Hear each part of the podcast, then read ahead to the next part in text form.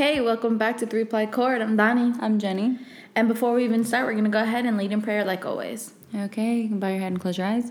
God, I thank you for this day, Lord. I thank you for all that you have blessed us with. Um, I thank you that we have another day and another opportunity to study your word.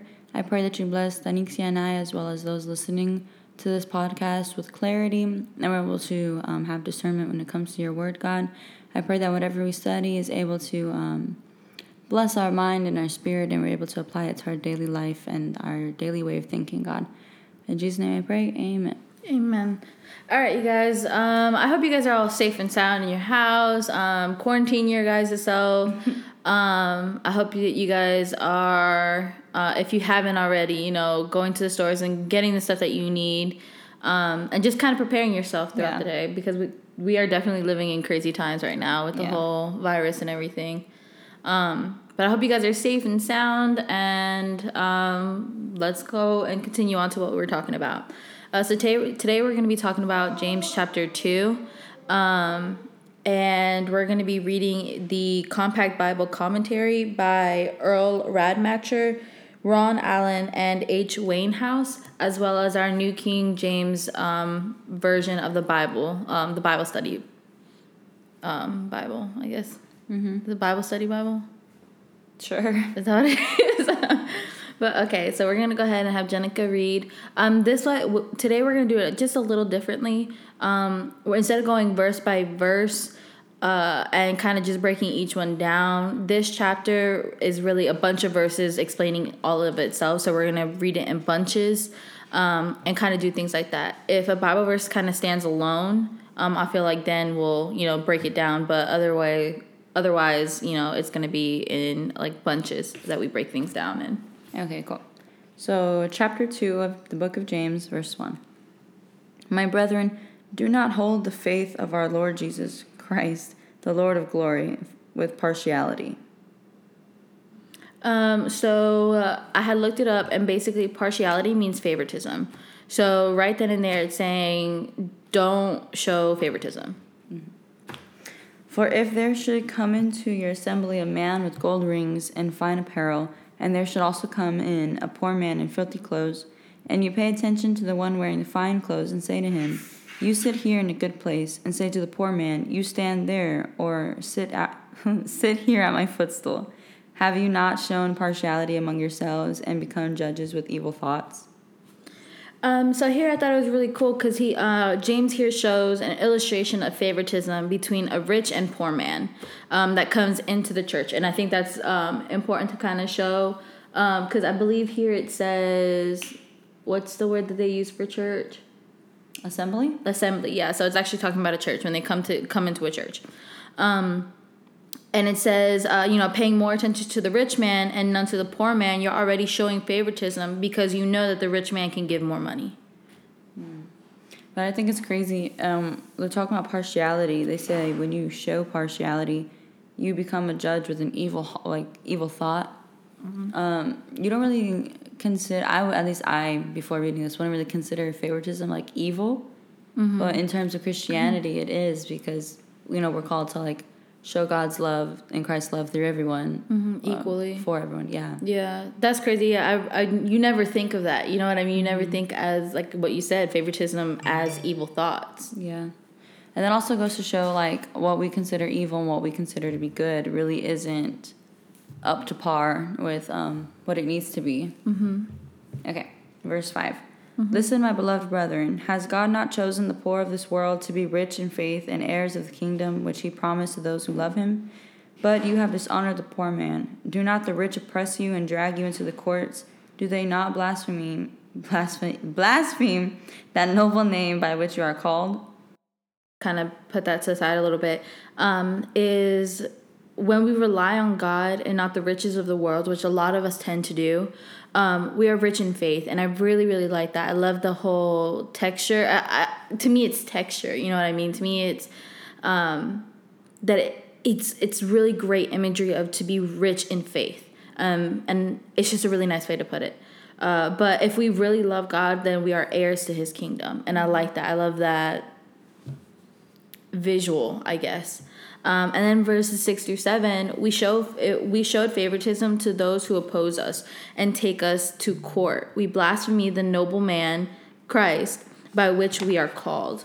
I think that's crazy because it's we o- take it like in middle school or in um, elementary or whatever. We always want to get the um, what is it called? We always want to get people who are mean to us or are the bullies or whatever and we want to get on their good side. We want everybody in the world to like us. But it's those people that are the ones who are talking behind our backs. They're we're trying to get their favoritism when their favoritism isn't what matters. Mm-hmm. Because favoritism is not right in general. But it's crazy how we are always trying to get the people who we really shouldn't be like do you know what I'm trying to say? Mm-hmm. You mean like, like help, help me out because I don't I don't know how to like. We're trying to get on the good side of those who aren't on the good side of God. Yeah, yeah. There you go. And ultimately, like that, we kind of look foolish when we do that. Mm-hmm. Okay, what next set of verses you want us to read? Um, so let's go ahead and read eight through nine. Okay, if you really fulfill the royal law according to the scripture, you shall love your neighbor as yourself. You do well. But if you show partiality, you commit sin and are convicted by the law as transgressors. Wow, that's crazy because it's like the royal law is love your neighbor as yourself. Mm. Like that's that's mm-hmm. a great visual. Like I feel like that's what I'm going to be saying throughout this whole thing because all this is really good visuals. Um, but it says if we do, if we don't, we commit sin. That's like it's crazy to say if we don't follow this law, we're committing sin. Like this is you're breaking the law. Mm-hmm. Um, for whoever shall keep the whole law and yet stumble in one point, he is guilty of all. For me, that's a huge mm-hmm. thing.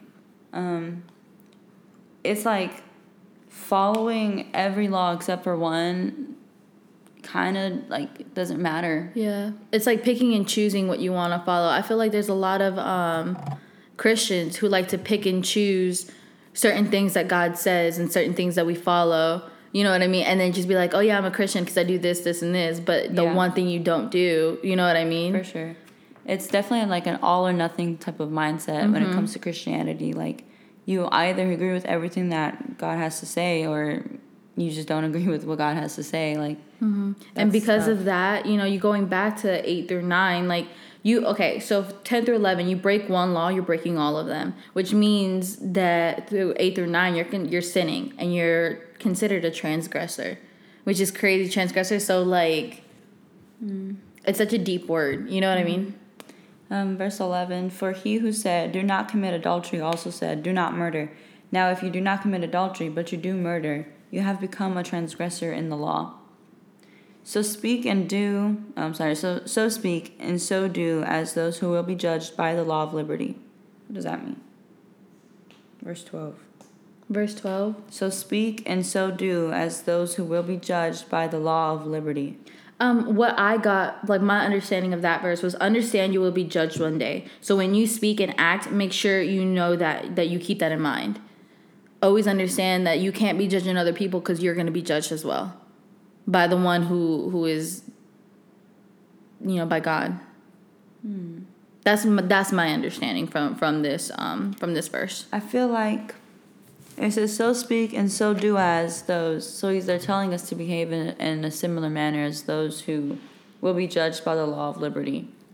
And my study Bible is saying that the law of liberty um, refers to the gospel. So I feel like it's saying, like, speak and act like you're Christian. Mm-hmm. Um, at least that's what I'm getting from it. Does the commentary book have anything to say? Um, so, so the commentary verse actually puts in verse 11 through 13 together. Okay. Um, but I'll just go ahead and read what it says all together. Um, it says, Believers will be judged by the law of liberty, which is the law of love. Believers who do not practice partiality, but who practice love and mercy, will triumph at the judgment seat. Those who have not shown mercy will not receive mercy. Verse 13 says, For judgment is without mercy to the one who has shown no, mercy. Mercy triumphs over judgment. I like the way he worded that. Um, for judgment is without mercy to the one who has shown no mercy. It makes me think of that one. I think it's a parable of. Oh, um, I was literally just going to say that. Of the man who he was like um, a servant to the king and he owed the king a lot of money and the king like forgave him of his debt and then that servant turns around and goes to one of his servants and um, refuses to forgive him not just refuses to forgive him of his debt but like threaten him if he doesn't um, pay that debt. And then the king turns around and finds out that the servant he just forgave refuses to forgive another and then that man ends up being thrown into jail i believe. Mm-hmm. um, that's pretty much this whole thing that i see like coming into a story. For judgment is without mercy to the one who has shown no mercy. So um, in times of judgment, on like final judgment day kind of thing, if we have lived our lives showing no mercy to those who um, really need mercy, then we're going to be out of luck when it comes to us needing mercy to God. Because it's like, why show mercy to us if we can't show mercy to others? Yeah. What What's the point? Okay, what's the next set of verses you have? Bunch? Um, I have verse fourteen by itself. okay. What does it profit, my brethren, if someone says he has faith but does not have works? Can faith save him? I really like that. That's tough. I really like that. It, to me, I put like, what do you gain if you have faith but nothing to show for it? Like how how can you say I have faith but you you not show that you have faith, in, especially in troubled times? Like where what does your faith have anything to do if you can't show it? That's crazy because it says, Can faith save him? I've always thought faith could save you. Really? Yeah, like having faith in God. Like when I think of faith, I think of like fully believing God is your God and like fully stepping out in faith. Um, so like you would think like faith should be able to save you. Like the whole point of Christianity is like to believe that. Oh, God is I see. God. It's almost as if you're using faith like in a, its own separate thing. Like it's its own thing. Faith is like uh, like that's the visual that I'm getting. You know what I mean? But it's like I feel like with what it's saying right here, like faith is connected to something else. You know what I mean? Mm-hmm. Um. I, I, that's like how I see. it. I see like the visual that like you you saying that like I, I totally get it because like I understand like that was me also but like reading this i was like wow because you could say you have faith faith faith but when it comes to it you have to show your faith to show that you really have faith Yeah. you know what i mean Okay. um, verse 15 through 17 If a brother or sister is naked and destitute of daily food, and none of you, I'm sorry, and one of you says to them, Depart in peace, be warmed, what the heck? Be warmed and filled, but you do not give them the things which are needed for the body, what does it profit? Thus also faith by itself, if it does not have works, is dead. Um, so basically, I summarized this as just said, you know, he James uses an example of siblings, one with nothing and the other with something, with security, with with everything, basically.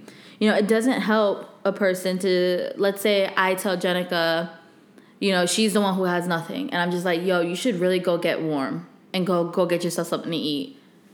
But she has nothing to be able to get that stuff. What does that do for that person? Nothing. You know, oh, it's cool to have those empty words like, oh, you know, you know, I hope you get better. I hope you I hope you get clothes. I hope you get yourself fed. I hope you um, get a job so that you can get money. I hope all this stuff. But if I don't help you out and I just say that, you're literally nothing's gonna happen for you.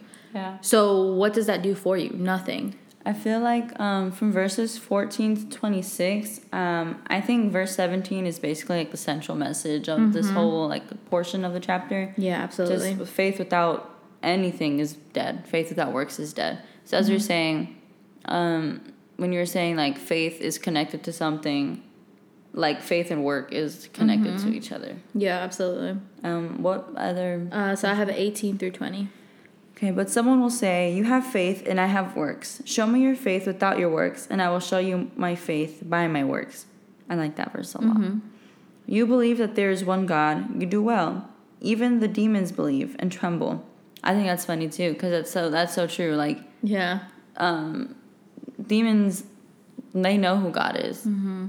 Probably even to a greater extent than we know who God is, mm-hmm. and they're still not saved. So like belief and like, well, I believe there's a God is like that phrase is not enough to Yeah. really profit you anything. Mm-hmm. Verse 20, but do you want to know, O foolish man, that faith without works is dead? Uh, so what I have is uh, thinking that there is a separation between faith and works makes you foolish. You need you need one to justify and show the other. Um, and then for the even I I said even demons know and have faith that God is real and in Him, but their works are not good, which is what you said. You know, you can have faith that God is real. You can know that He is real, mm-hmm. but there's no nothing is gonna happen if you don't put it into action. Yeah. Uh, okay. Uh, verse 21 through 24. All right. Was not Abraham our father justified by his works when he offered Isaac his son on the altar? Do you see that faith was working together with his works, and by works faith was made perfect? And the scripture is fulfilled, which says, Abraham believed God, and it was accounted to him for righteousness, and he was called the friend of God. You see then that a man is justified by works, and not by faith only. You said 25? Uh, 24. Okay. Um, so I put he James uses Abraham and his son Isaac as an example of faith with works. Abraham did the work of taking Isaac to the mountain to be sacrificed, but had faith God wouldn't have had him kill his son and provide a sacrifice. He, I feel like in this those um, 21 through 24, he's really just summarizing everything that happened in that story, like just paraphrasing it all. Yeah, he's like providing examples of mm-hmm. faith and works in which they both mm-hmm. were used. Um, likewise, this is verse 25. Likewise, was not Rahab the harlot also justified by works when she received the messengers and sent them out another way? For as the body without the spirit is dead, so faith without works is dead also. Mm-hmm. And you know, I, I for those two verses, I just put you know he uses Rahab and the three spies as another example, which is another great story in the Bible. Um, and and just showing how she had faith that what they said was going to be true. And she helped them even though she really didn't have to. Yeah. um, and then you cannot live without your spirit. The same way you you with the same way faith cannot work without works. Mm-hmm. and i feel like that pretty much summarizes that right there.